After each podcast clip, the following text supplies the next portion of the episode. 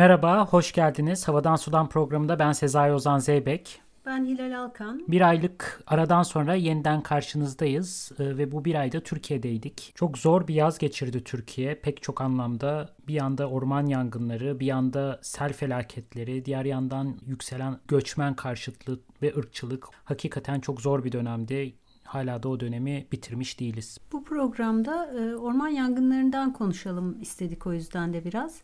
Sadece Türkiye'deki yangınlardan bahsetmek istemiyoruz. Bu sadece Türkiye ile ilgili de bir mesele değil. Ama yine de önce bir programın ilk başında biraz Türkiye ile giriş yapacağız. Daha sonra ise dünyanın geri kalanındaki orman yangınları ile ilgili biraz konuşalım istiyoruz.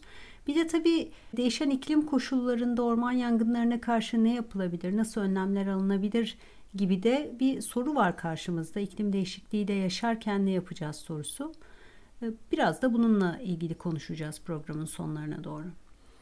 Ben o zaman sana bir soruyla başlayayım. Yangınların olduğu sırada Türkiye'deydik, Türkiye'deydin. Neler hissettin?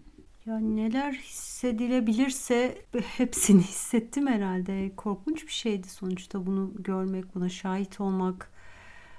Bu kadar çok yaşamın bu kadar hızlı bir şekilde yok oluşunu izlemek, o esnadaki bütün o çaresizlik, Hepsi birden gerçekten de çok ağırdı.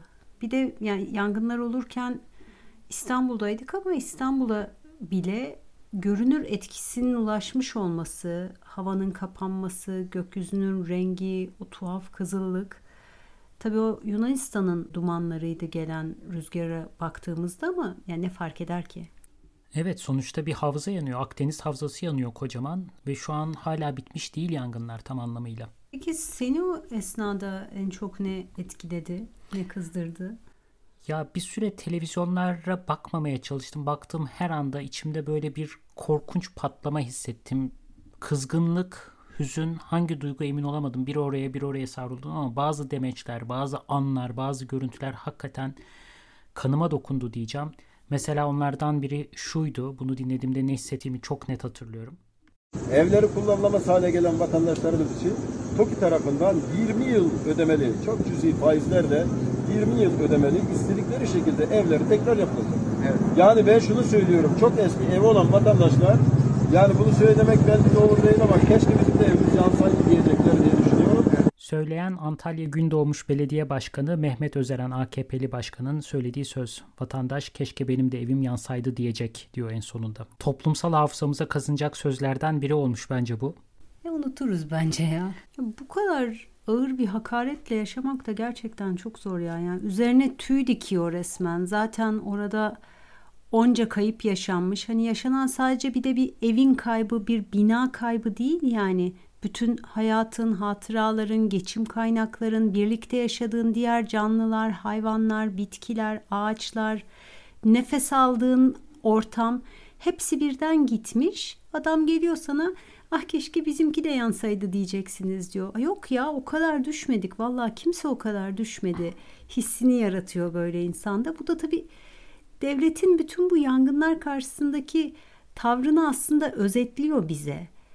Ya o kadar maddi bir sorunmuş, o kadar sadece parayla ve geçimle ilgili bir mesele varmış gibi yaklaşıldı ki Cumhurbaşkanı da şahsen öyle yaklaştı. Hani hayvanlara beyaz et diyebilme cüretini kendinde bulması filan. Evet, gene zararları telafi edeceğiz dedi. İşte hayvanları bir an önce gömeceğiz, defnedeceğiz. Ardından da bütün hayvan sahiplerini çünkü sahipsiz hayvan onun kafasında olan bir şey değil. Çünkü her şey zaten ekonominin bütçeyi büyüten bir kalem olarak görüyor. Hayvan sahiplerine de büyük başsa büyük baş, beyaz etse beyaz et neyse parası verilecek diye bir beyanatta bulundu. O kadar çok şey anlatıyor ki bu tabir. Yani doğaya, insan dışı varlıklara nasıl yaklaştığı ile ilgili. Zaten onları görmüyor. Gördüğünde de ancak bir para değeri koyabiliyor üstüne. Öyle olunca da tabii e, hayvanı yanmayan da keşke benimki de yansaydı diyecek filan gibi bir noktaya geliyoruz. Gerçekten in, inanılmaz yani. Ama tabii Türkiye bütün bu yangınlara yangınların karşısındaki o kifayetsizliğiyle, yangınlardan etkilenenlere karşı umursamazlığıyla, neredeyse böyle bir hunhar haliyle aslında yalnız da değil yani. Buna benzer şeyleri yangınları yaşayan diğer ülkelerde de gördük. Yunanistan'da da devlet benzer bir beceriksizlikle suçlandı. Orada da hemen hedef gösterme, hemen işte bunlar yaktı, şunlar yaktı diyerek e, birilerini suçlama yine vuku buldu. Bir alt grubu suçlamak, birine hedef göstermek. Yunanistan'ın da ama bütün kemer sıkma politikalarından sonra küçülen bir itfaiye gücü var mesela işte 5000 kişiye daha ihtiyacımız var diye itfaiye yıllardır Yunan itfaiyesi başvuruyormuş, istiyormuş ama bir türlü e, o ödeneği vermemişler. 80 milyon euroya ihtiyacımız var demiş Yunanistan Orman Müdürlüğü. Ormanları layıkıyla koruyabilmemiz için Yunan parlamentosundan ormanlara tahsis edilen paranın miktarı 1.7 milyon euro. Şimdi 80 milyon euro gerçekten ihtiyaç mıydı onu tartışmıyoruz ama aradaki açıklık o kadar büyük ki devlet başka ülkelere borç ödemek zorunda kaldığı için yıllar boyunca ve bir sürü başka yapısal sebepten ormanları koruma konusunda herkesin tepkisini toplayan, topladığı bir dönem yaşandır Yunanistan'da.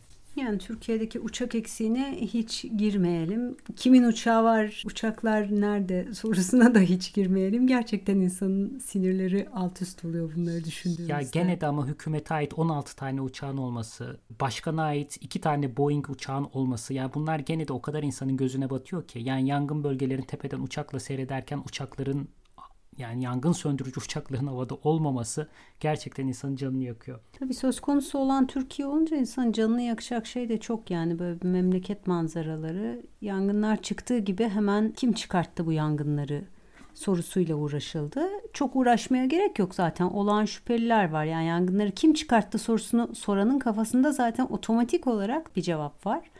Ve aman işte gene teröristler orman yakıyor şeklinde bir hikaye dolaşmaya başladı ve bu herkesi çok ikna etti. O kadar yangın aynı anda nasıl çıkar? Mutlaka biri çıkartmıştır. O biri de işte gene Kürtler olabilir şeklinde.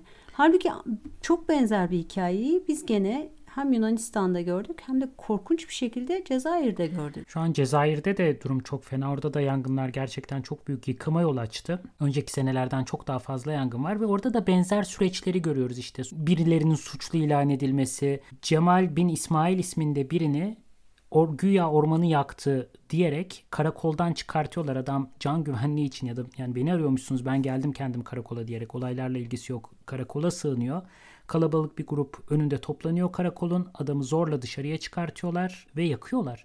Şimdi böyle bir ortamın olduğu, böyle bir toplumsal kırılmanın olduğu bir sürü başka coğrafya var. Suçu birine atmak hani bu şekilde atmak gerçekten çok kolay. Çıkar kimin çıkarı var bu orman yangınlarından diye sormak da ayrı bir bakma biçimi tabii. Kurtlar Vadisi'nden öğrendiğimiz şeyler değil mi bunlar? Kimin evet. çıkarı varsa o yapmıştır yani başka hiçbir şey yok.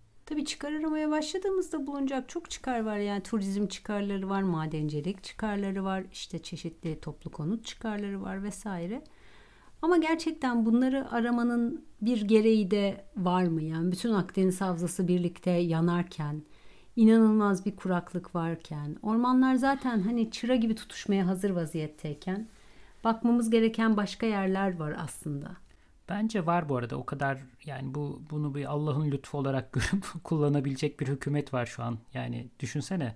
Orası Daha önce neler öyle. oldu? Tabii ki. Tabii Hemen ki bu izinler öyle. çıkarılır, oteller inşa edilir, şehirler genişler. O da gider orada çay içer. Allah'ım çay attı ya insanların üstüne. Ya o galiba en dip noktaydı bütün bu süreçteki. Ya söylemeye çalıştığım buradaki orman yangınları ile ilgili meselenin yangını kim çıkarttıdan daha büyük olması. Yangınları imkan tanıyan koşullar Türkiye'ye aşan koşullar. Bütün bir Akdeniz'i etkiledi geçtiğimiz ay içerisinde. Şu anda Sibirya yanıyor benzer bir şekilde. Amerika'nın kuzeybatısı yanıyor.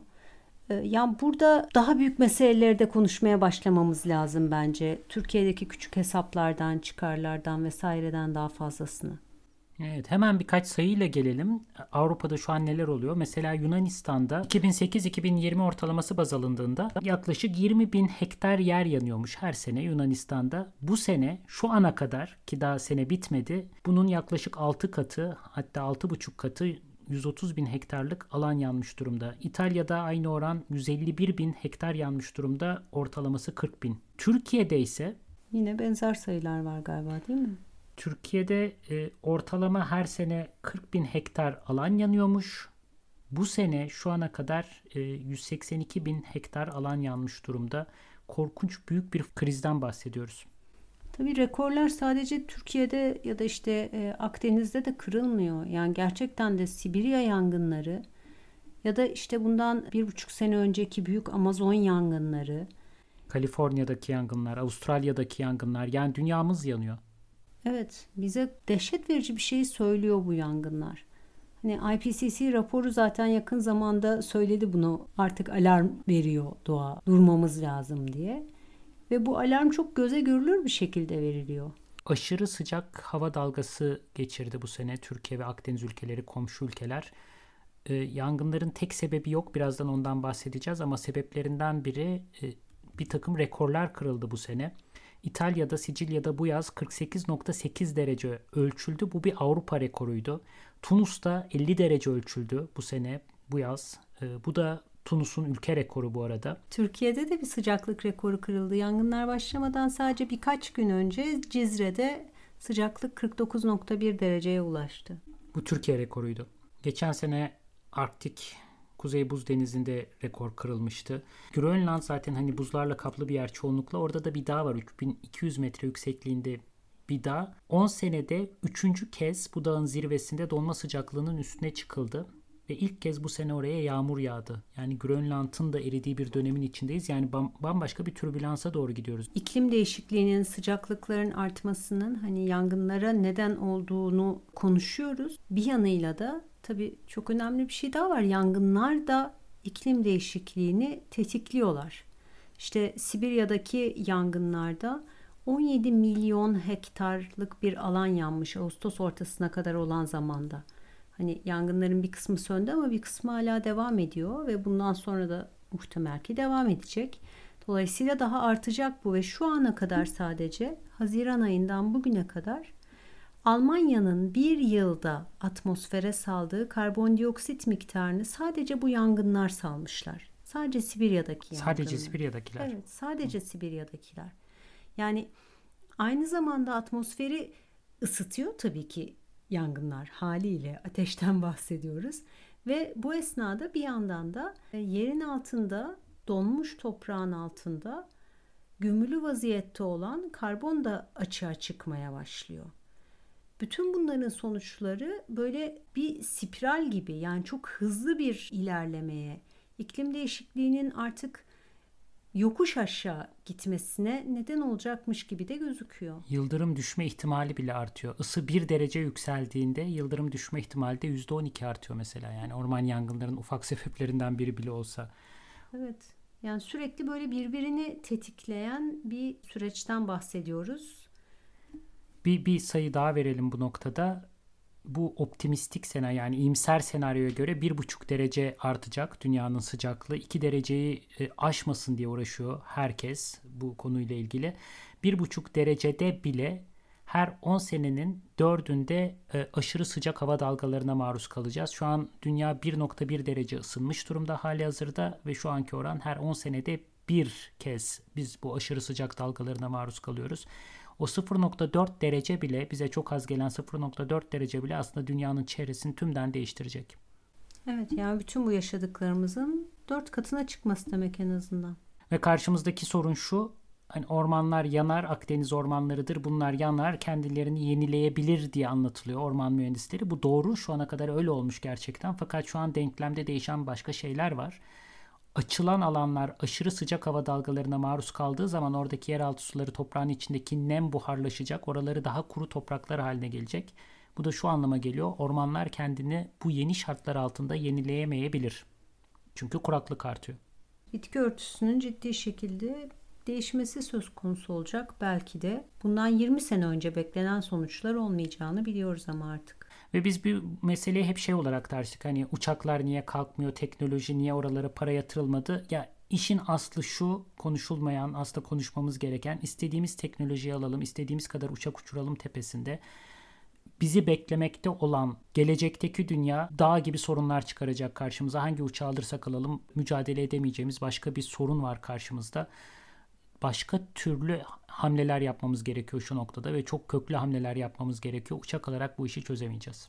Ya uçak kullanacaksak bunun için kullanalım gene de. Bilmekten daha iyi olabilir. Biraz da çözümlerden bahsetmeye çalışalım. Yani iklim değişikliğiyle yaşamayı da öğrenmemiz gerekiyor. Bundan sonra daha kötüye gidişi durdurmak için bir ayağıysa şu anda bulunduğumuz yerde nasıl bir yaşam inşa edilebilir bunu düşünmeye çalışmakta bir, diri, bir diğer ayağı bu işin. Adaptasyon meselesi var yani karşımızda. Bu şartlar altında ormanların bu şekilde yanmasını engellemek için neler yapılabilir acaba? Biraz da ondan bahsedelim. Belki bunun için Amerika'nın yüzyıl başındaki bir deneyimine geri dönmemiz gerekecek. Amerika Birleşik Devletleri'nin 20. yüzyılın başında çok büyük bir yangın oluyor. Buna işte The Big Fire, onlarca insan ölüyor. E, kocaman bir alan yanıyor. Bugünkü işte mega yangınlar dediğimizin örneklerinden bir tanesi. Bunun üzerine Amerika Birleşik Devletleri bir karar veriyor. Diyor ki yani daha yangın bu kadar yayılmadan en başında küçükken onu nasıl söndürebiliriz? Buna göre bir altyapı oluşturuyor, eğitimler veriyor. YouTube'da videolarını ararsanız işte e, itfaiyecilerin jimnastik yaparken, iplere tırmanırken falan böyle 1930'larda görüntüleri var. Ve hakikaten bunu başarıyorlar. Yangınları çok küçükken söndürmeyi başarıyorlar. Ancak bugün gelinen noktada bunun başka sorunlara yol açtığını fark ediyoruz. 1930'larda ormanlık alan dediğimiz yerler çok daha seyrek ağaçlarla örtülü. Bugünse buraları tamamen kaplanmış durumda. Çünkü belli coğrafyalarda her yerde değil ama belli coğrafyalarda yangınlar, küçük yangınlar e, o coğrafyanın bir parçası, oradaki yaşamın bir parçası. Ve bu yangınlar kontrollü yapılabiliyor. Mesela Amerika Birleşik Devletleri örneğinde gene yerliler aslında küçük kontrollü yangınlar çıkartıyorlarmış. Bir şekilde bu yangınlı ortamlarla doğanın tekrar yeşermesini sağlıyorlarmış. Beyazlar ilk geldiğinde vay ne kadar güzel dokunulmamış cennete geldik falan zannederlerken aslında son derece ince ince işlenmiş, belli bir emek verilmiş yangınlarla bir coğrafyaya gelmişler. Tabi 1930'larda bu bilgi tamamen unutulmuş olduğu için olabildiğince çok ağacı yaşatmak, olabildiğince sık orman dokusu oluşturmak bir hedef haline gelince yangınları engellemek adına şu an engellemesi daha zor topografyalar çıkıyor karşımıza. Bunlar tabii Türkiye'deki yangınlar esnasında da biraz söylendi ara ara. Hani ormanın kendini yenileyebilmesi için sürekli yanmasının gerektiği, yangının da orman döngüsünün bir parçası olduğu filan ama ya bu ölçekteki yangınlarda, bu büyüklükteki yangınlarda hala aynı şey söylemek mümkün mü bilmiyorum. Ya da koşulların kontrollü yangına el verdiği ve el vermediği durumlar var mıdır filan diye de düşünüyorum bir yandan da. Yani ya kontrollü yangının kontrolü elden kaçarsa koşullar nedeniyle işte kuraklık nedeniyle mesela filan. Doğru söylüyorsun hiç kolay değil. Zaten o yüzden ehil ellerde yapılması gerekiyor. Birikmiş bir bilgi gerekiyor. Önce bazı şeritler yanacak maddelerden arındırılıyor. Ardından karar verilmiş bölge yakılıyor. O şeride kadar geliyor. Şeridin ötesine geçmesi engellenmiş oluyor. Yani bir sürü yöntem var bunu yapmak için uygulanıyor da bugün. Ama tabii ki çok zor bir iş. Ama her durumda biraz böyle bir coğrafyada, böyle bir kuraklık karşısında, böyle bir iklim değişikliği krizinin ortasında belki belirli yerlerde yangın riskinin çok olduğu yerlerde seyreltme çalışmaları yapmak gerekecek. Bunun yollarından bir tanesi kontrollü yangınlar dedik ama başka yollar var aslında. Belki daha kolay ve çok eski geleneksel yöntemler var. Ee, bir tanesi hayvanlarla tekrar tanışmamız olabilir. Ormana düşman diye addedilen hayvanlarla mı tanışmaktan bahsediyorsun? Evet. Fenli ormancılığa geçtikten sonra keçiler düşman ilan edilmişti. Sadece Türkiye'de değil ama Türkiye'de de. Sadece keçiler değil, keçiler ve onların insanları da orman köylüleri bir haşere falan diye böyle e, yani Türkiye Cumhuriyeti tarihinde ormancılık kitaplarında falan geçen tabirler bunlar. İşte bunlar içeriden ormanı kemiriyor, kemiriyorlar vesaire. Halbuki şimdi İspanya'da uygulanıyor, e, Amerika Birleşik Devletleri'nde uygulanıyor. Pek çok yani yerde yeniden keşfedilen bir orman temizleme aracı olarak düşünülüyor keçiler. Çünkü ormanın dibinde yanmaya hazır kurumuş malzemeyi yiyorlar. Doğa Derneği'nin paylaştığı bir video vardı bu konuda gerçekten çok güzel.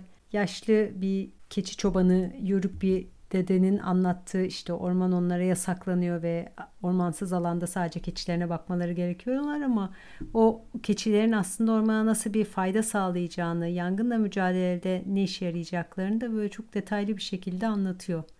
Belki izlemek, dinlemek isteyenler olur. Aslında hayvancılık için fayda, ormana fayda fakat biz bir şekilde o yasağı koymuşuz. Şu an girenlere ceza kesiliyor ama bir yandan da işte yanması da engellenemiyor. Çünkü orman aslında yanmaya çok hazır toprak tabanını temizleyen canlıları biz oradan uzun süre uzak tutmaya çalıştık çünkü yasalarla. Ya peki bu Türkiye'de hiç farkına varılmamış bir şey mi? Farkına varılmamış mı bilmiyorum ama yani üretim şekli değişiyor. Yani arsalar parselleniyor, araziler kapatılıyor ve göçerlerin gezebileceği alanlar kısıtlanıyor aslında. O yüzden de çok dar bir alana keçileri sokarsan tabii ki ormana zarar verir. Onların gezmesi, uzun mesafeleri kat etmesi lazım. Tek bir yerde tutmamak lazım. Ama toprak yapısı, mülkiyeti ona göre şekillendirilmiyor. Yani her yer arsa, arsa, özel mülk, arsa olduğu için keçilerin dolaşabildiği alanlar çok kısıtlı olduğu için sonuçta baktığında Aa, ormana zarar veriyor diyebilirsin. Halbuki biz şimdi fark ediyoruz ki o çok geniş alanlarda gezdirilen keçilerin aslında ormana faydası bile var. O zaman yani mesele keçilerin ormana sokulması sokulmamasından epeyce büyük yani bir mülkiyet meselesi, bir toprak rejiminden bahsediyoruz diyorsun. Kesinlikle öyle. Yani keçileri sadece ormana sokalım değil, keçilerin ormanda dolaşabileceği şekilde mülkiyeti yeniden şekillendirmemiz lazım. Orman kime ait, çevresindeki araziler kime ait, çitlemek ne demek? Bütün kavramsal seti yeniden düşünebileceğimiz kapılar açıyor aslında bu krizler. Mülkiyetle de alakalı ama daha çok kullanım hakkıyla alakalı olarak aslında bir de orman köylülüğü müessesesi var herhalde üzerinde durmamız gereken. Yani sorumluluk alanlarından biri ormanı korumak olan orman köylülerinin sayısı da Türkiye'de ciddi şekilde azaldı sanıyorum değil mi? Evet yani 1987'de yaklaşık 10 milyon orman köylüsü statüsünde olan insan varmış. Bu işte yakın zamanlarda 6 milyona kadar düştü. Neredeyse yarı yarıya azalmış. Orman köylüsü ormanın bir arızasını ilk anda görebilen, yakınında duran, onu koruyan, kollayan bir grup olarak örgütlenebilir miydi? Evet yani biz daha çok orman köylüsü ormandan ne alma hakkına sahiptir, ne kadar ağaç kesebilir filan gibi sorular çerçevesinde orman köylülerini duyuyoruz ama aslında orman köylülerinin önemli bir yetki ve sorumluluk alanı var. Ormana karşı yapmaları gereken şeyler, ormanı kollamak, onu daha sağlıklı hale getirmekle ilgili de sorumlulukları var. Artık o giderek azaldı. Zaten Orman Genel Müdürlüğü'nün çalıştırdığı memur sayısı da geçtim orman köylülerinin memur sayısı da azaltılıyor. İşte e, çalışan sayısı da azaltılıyor. En azından 1990'lara kıyasla daha az insan çalışıyor şu an bu kurumlarda. Yunanistan'ın itfaiye bütçesi gibi bir durumla karşı karşıyayız yani. Dahası yani hem insan sayısı azaltılıyor hem de bakış açısı zaten hala çok nasıl diyelim işte yani kalkınmacı ekonomi odaklı Orman Genel Müdürlüğü'nün e, stratejik planında şöyle deniyor. Orman varlığının ve odun servetinin arttırılması, endüstriyel ağaçlandırma uygulamalarına hız verilmesi, ekoturizmin yaygınlaştırılması. Yani orman denilen şey tamamen bir gelir kaynağı devlet için odun serveti ya. Yani insanın aklına başka şeyler geliyor. Baş... Beyaz et gibi işte. Evet beyaz et, odun serveti, endüstriyel ağaçlandırma. Halbuki şu an biz öğreniyoruz, biliyoruz ki bütün bu yangınlarda bir sürü yazı çıkıyor bununla ilgili. Endüstriyel ağaçlandırılan yerler çok daha çabuk yanan yerler. Ağaçların sıklığı, birbirine yakın ekilmesi bir sürü sorun var orada.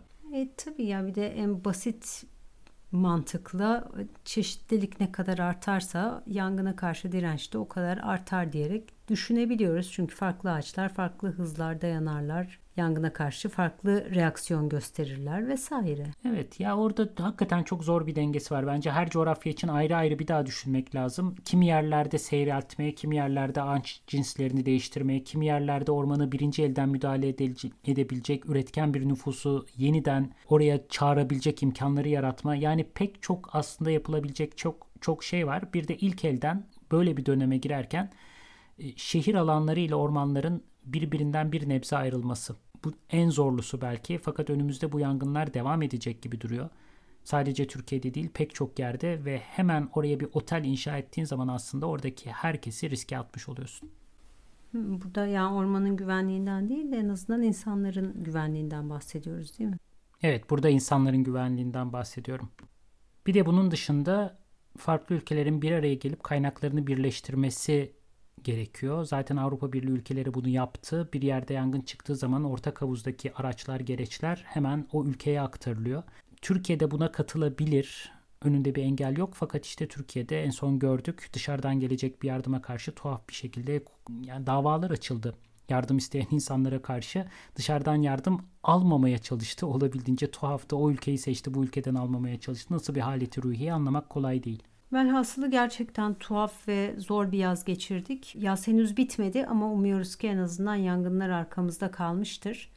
Yazın başında IPCC raporu iklim değişikliğinin geldiği boyutu ve bundan sonra yapılması gerekenleri önümüze sermişti. Bayağı da e, karanlık bir tablo çizmişti. Bunun üstüne Yani resmen duman altında kaldık. İçimiz daha da karardı, endişelerimiz daha da arttı.